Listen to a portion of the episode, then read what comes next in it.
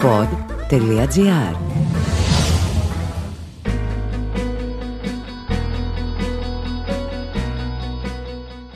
Ξεκινώ αυτό το podcast αν και στο βάθος του μυαλού μου αναρωτιέμαι εδώ ο κόσμος χάνεται και εμείς διηλίζουμε τον κόνοπα στις προσωπικές εξομολογήσεις του Στέφανου Κασελάκη.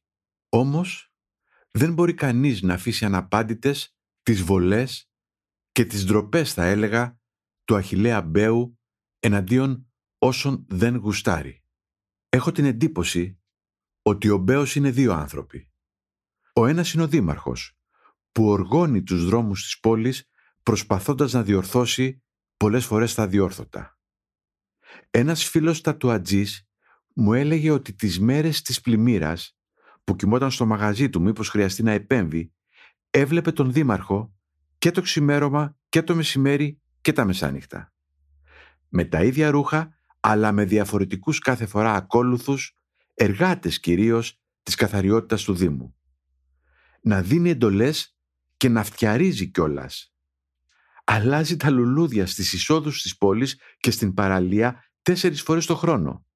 Συνεχίζει την αφήγησή του ο φίλος Τατουατζής, επιβεβαιώνοντάς μου ότι το πεντάπτυχο του Μπέου είναι λουλούδια, λαμπάκια, μάνικες, σκούπες και μπουζούκια για τον λαό. Με αυτά και με άλλα, το κυνήγι ας πούμε των μικροπολιτών μεταναστών από τους εμπορικούς δρόμους της πόλης, ο Μπέος πήρε ένα 55% στις εκλογές και ένα 57% στις προηγούμενες και ένα 53% στις προ-προηγούμενες. Το ρεκόρ του μάλιστα το 2019 το κατέγραψε ενώ είχε αντίπαλο και ένα αμυγός νεοδημοκρατικό συνδυασμό, ο οποίος πήρε τότε 15%. Προσέξτε, 57 ο Μπέος και 15 η νεοδημοκράτησα, σύνολο 72%. Και μην μου πείτε ότι όλοι αυτοί είναι ακροδεξιοί. Ο Μπέος όμως, αντί να αρκεστεί στα δημαρχιακά του καθήκοντα, θεωρεί ότι μπορεί να νοθετεί το λαό της Μαγνησίας ή ακόμη καλύτερα το έθνος ολόκληρο. Με παροχημένες εθνικοπατριωτικές κορώνες προσπαθεί να αποσπάσει το χειροκρότημα, αν και πολλοί κάνουν μαζί του χαβαλέ, με κόρνες, γέλια και φωνές. Βέβαια, δεν είναι ο Μπέος ο μόνος που θέλει να μας καθοδηγήσει. Κατά καιρούς διάφοροι, ανάμεσά τους και τραγουδιστές, αθλητές, ηθοποιοί, μας κουνάνε το δάχτυλο, υποδεικνύοντας πώς πρέπει να πορευτούμε, τι να ψηφίσουμε και πώς θα προκόψει ο κόσμος όλος. Αντισυστημικές σαπουνόπερες και ψεκασμένες θεωρίες πλασάρονται συχνά από καλλιτέχνες, ειδικά πριν από τις συναυλίες τους και τις θεατρικές τους πρεμιέρες. Πριν μιλήσω για την ουσία, υπάρχει, των απόψεων Μπέου, θέλω να πω ότι το να βγαίνει την ημέρα της νίκης σου και να επιτίθεσαι σκαιότατα στους αντιπάλους σου δεν είναι και πολύ μαγιόρικο. Δεν εκυμπάρεις δηλαδή ο Μπέος για να μιλήσω στη γλώσσα του. Και αν έχεις μια δικαιολογία όταν είσαι στον προεκλογικό σου αγώνα, όταν είσαι νικητής δεν έχεις κανένα άλοθη. Στις νίκες, όπως και στις μεγάλες ήττες, βγάζει ο άνθρωπος τον πραγματικό του εαυτό. Και αυτός είναι αποκρουστικός κύριε Μπέο. Χωρίς καμία διάθεση να επαναλάβω τις αθλειότητες που περιφέρει από κανάλι σε κανάλι, ειλικρινά αναρωτιέμαι τι από όλα αυτά που είπε ο Κασελάκης ενόχλησαν έναν άνθρωπο της πιάτσας όπως καμώνεται ότι είναι ο Μπέος. Ότι εγώ και ο Τάιλερ θέλουμε δύο αγόρια. Συγκινημένος ήταν ο Κασελάκης ενθυμούμενος τις δύσκολες μέρες που πέρασε επιχειρώντας να κάνει το δικό του come out. Πόσο έκλαψε το βράδυ που μίλησε στη μάνα του, πόσο δύσκολο ήταν να φανερώσει την πραγματική του ζωή στους γονείς του, που όπως και οι περισσότεροι γονείς εκείνης της γενιάς είχαν άλλα όνειρα για τα αγόρια τους. Είπε λοιπόν ο Κασελάκης ότι με τον σύντροφό του θέλουν δύο αγόρια. Δεν το έχουμε ξανακούσει αυτό. Έχω ένα φιλικό ζευγάρι που μαλώνει κάθε βράδυ στις παρέες γιατί ο ένας θέλει κορίτσι και η άλλη αγόρι. Πρώτη φορά το ακούτε; Μόνο εγώ έχω ακούσει μια γυναίκα να λέει «Θέλω ένα αγόρι να έχει τα μάτια του άντρα μου» ή έναν άντρα να λέει «Θέλω μια κόρη να είναι κούκλα σαν την γυναίκα μου».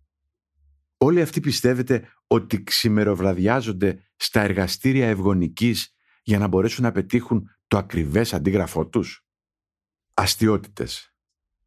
Θεωρώ λοιπόν άδικη την επίθεση στον Στέφανο Κασελάκη για αυτή την προσωπική του εξομολόγηση. Άλλωστε έχει τόσα κενά ο πολιτικός του λόγος που οι αντίπαλοι του έχουν πεδίο δόξης λαμπρό για να το επιτεθούν. Και σκέφτομαι και κάτι άλλο. Ναι, ο Κασελάκης δεν μπορεί να αποκτήσει παιδιά με τον παραδοσιακό, ας το πω, τρόπο.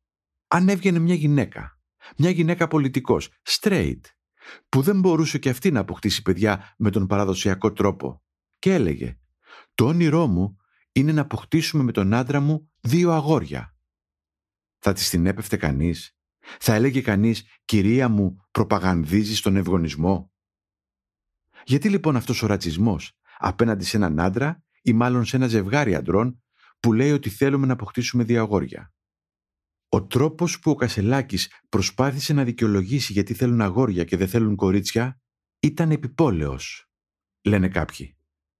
Μπορεί και να ήταν. Πόσο σημαντικό είναι όμως αυτό; Δηλαδή θέλουμε να είναι όλοι πολιτικά ορθοί ακόμα και στις εξομολογήσεις τους; Καλοκουρδισμένοι πολιτικοί που διαβάζουν τσιτάτα από οργανώσεις δικαιωμάτων ή ακόμη και από το Ευαγγέλιο. Και δεν εξοργίστηκε μόνο ο Δήμαρχος, αλλά και κάποιοι που αυτοπροσδιορίζονται ως αριστεροί και δικαιωματιστές.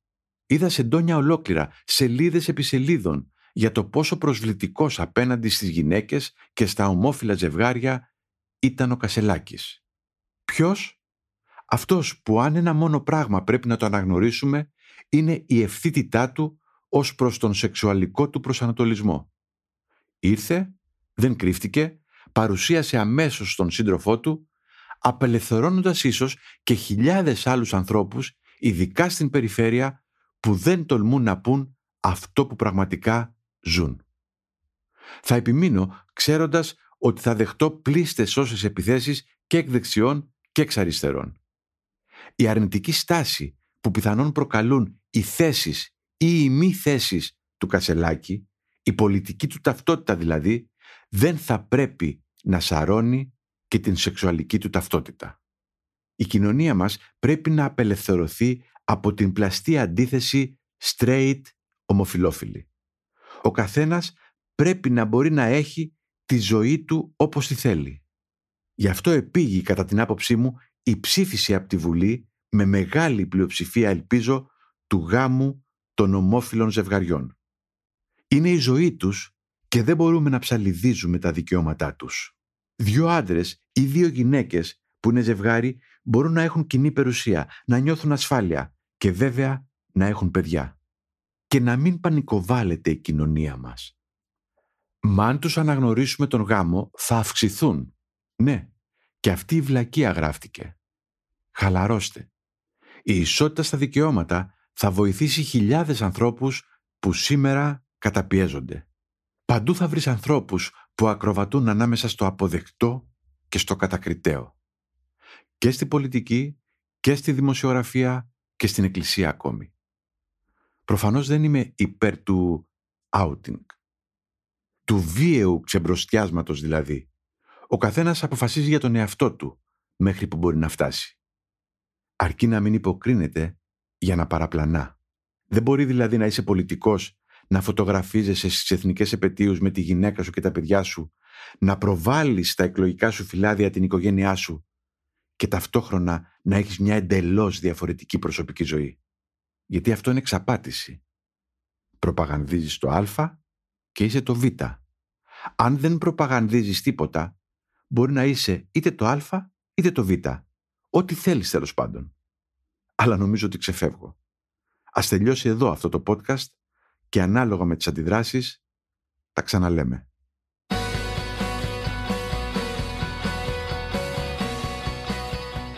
Ήταν το podcast «Τη φάση» αυτή τη φορά με τον Σταύρο Θεοδωράκη.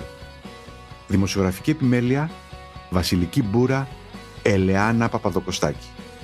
Στους ήχους ο Γιώργος Βαβανός αυτή φάση, ειδήσεις και δηλώσεις που προκαλούν τον προβληματισμό, το γέλιο ή και τον θυμό μας. Μια προσωπική ματιά στην επικαιρότητα με την υπογραφή των ανθρώπων του pod.gr.